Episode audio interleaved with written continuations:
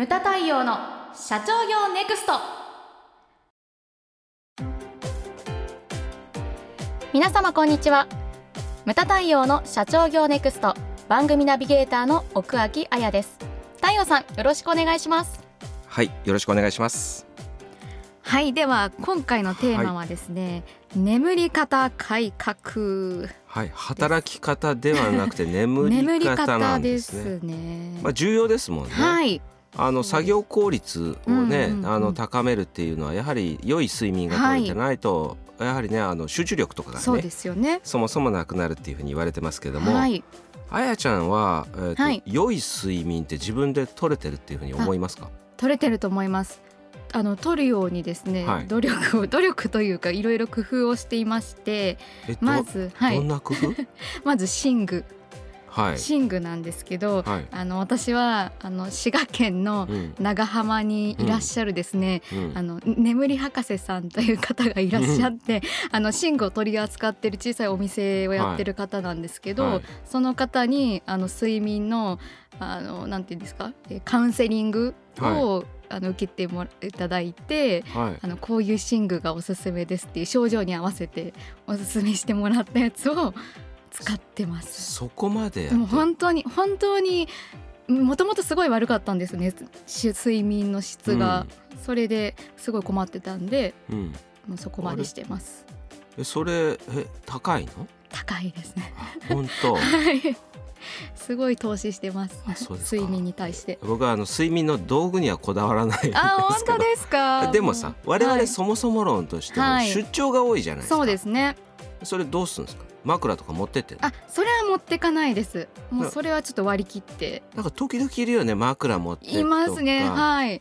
あとちょっと違うと違うけどこれがないと寝れないみたいなの持ってくとかありますけど。はい。まあ一般的にでもあの人間ほら7時間寝るのが良いっていうふうに言われてますけど、はいはい。あやちゃん何時間寝てるんですか？まあ56時間ですね。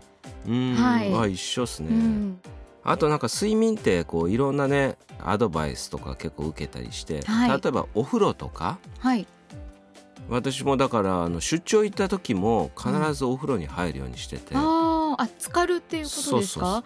酔っはいはい。払って帰ってきても、あぶ危ない。危なくないですか？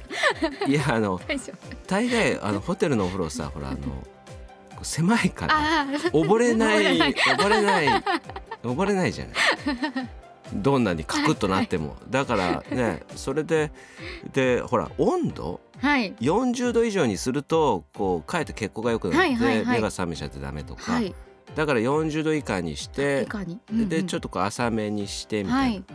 で体をちょちょっとねほんわか温めて寝るとか、うん。でしかも我々こういう商売だから、はい。あのお風呂を自分がやってるのは、はい。こうお湯溜めたまんまはい。抜かずにそのまま寝ますね、そうなんですか？喉を気をつけてるんですよ。なるほど。こういう商売ですから。えよくあるじゃん。あのホテルで風邪ひくとか。あ、そうですね。結構乾燥しますもんうん、ねだから、うん。あのそういう湿度とかは結構気をつけたりとか。はい。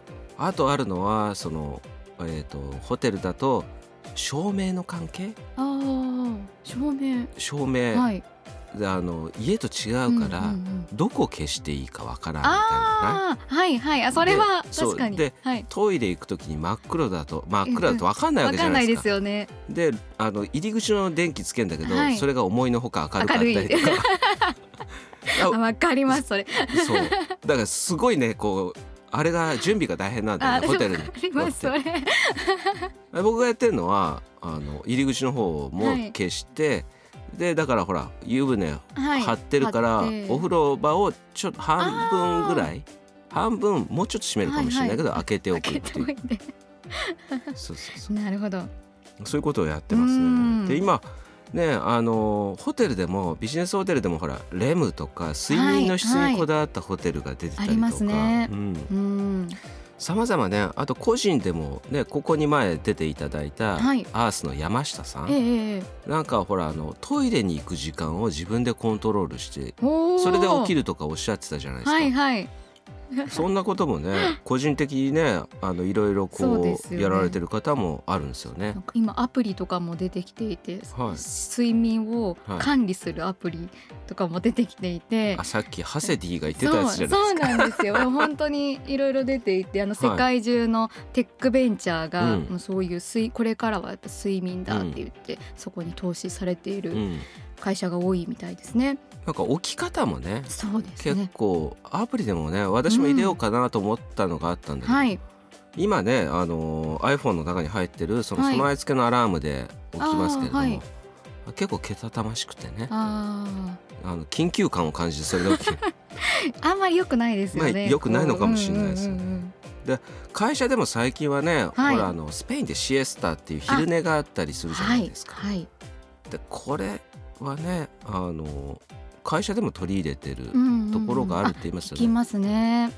ちょっと短いあの、ね、睡眠をとることによって、その作業効率を逆にアップさせるとか、あとはメンタリストの DAIGO さんも言ってましたね、はい。8分間。はい。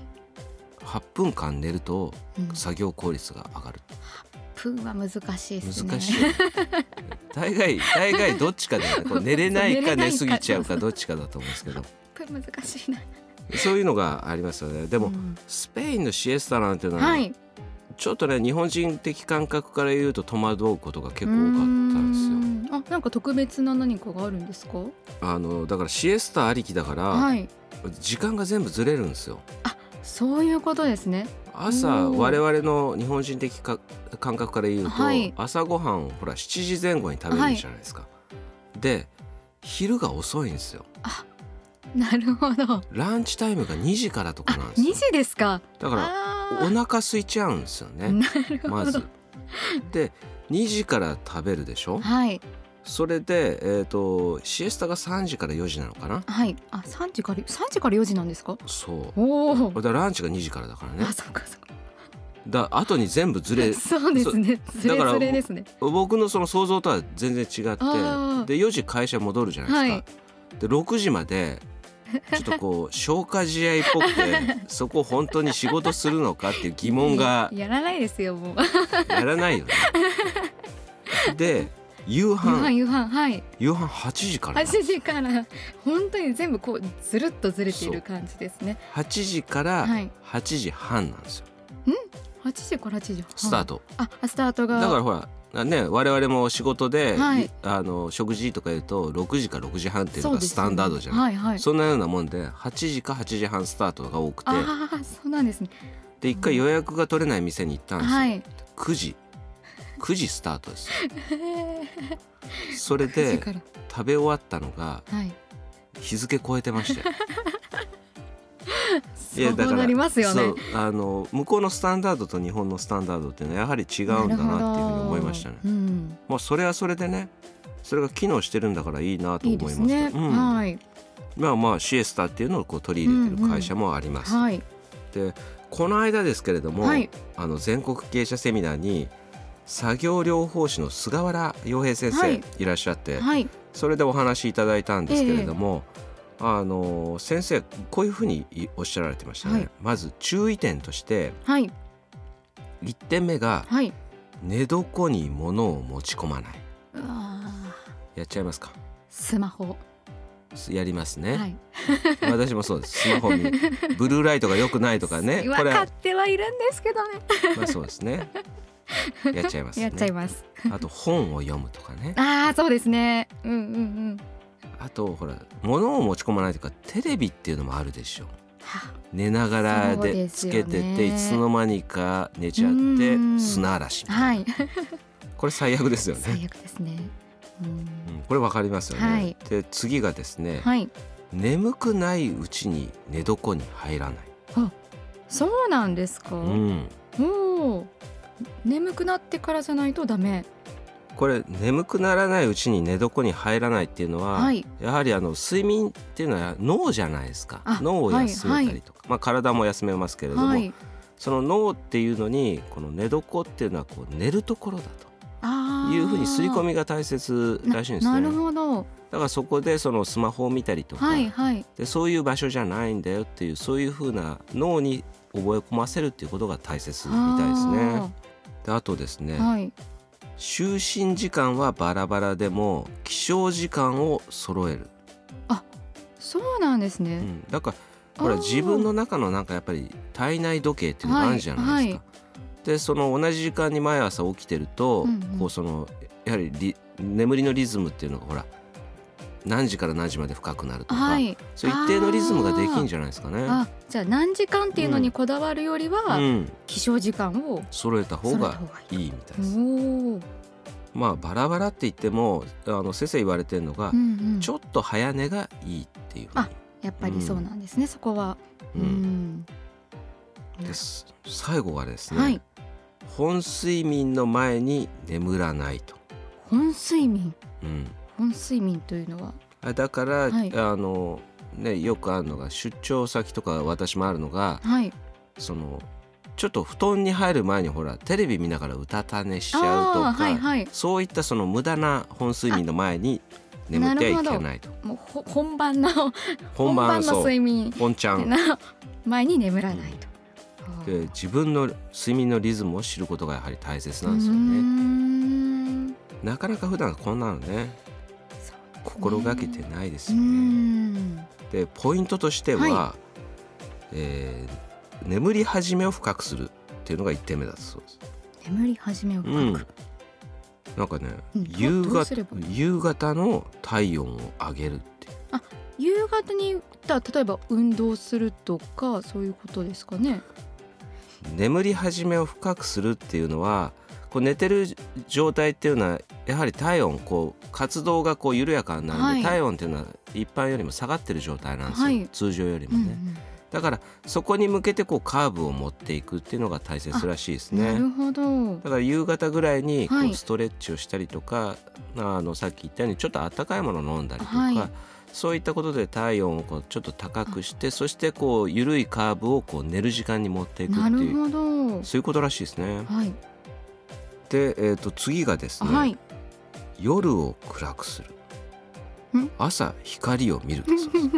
だからあ。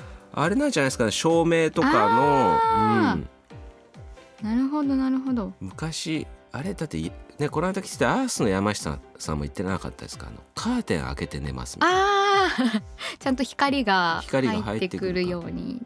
まあそれもいいけれども、はい。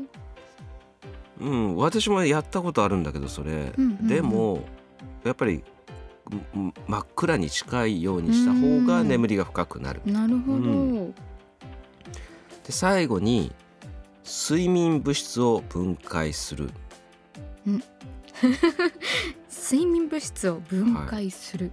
で昼に目を目を閉じるね、うんだから目を閉じるだけでも効果的なんていう話ありますけどそれ実際にあるみたいですねそうなんですね。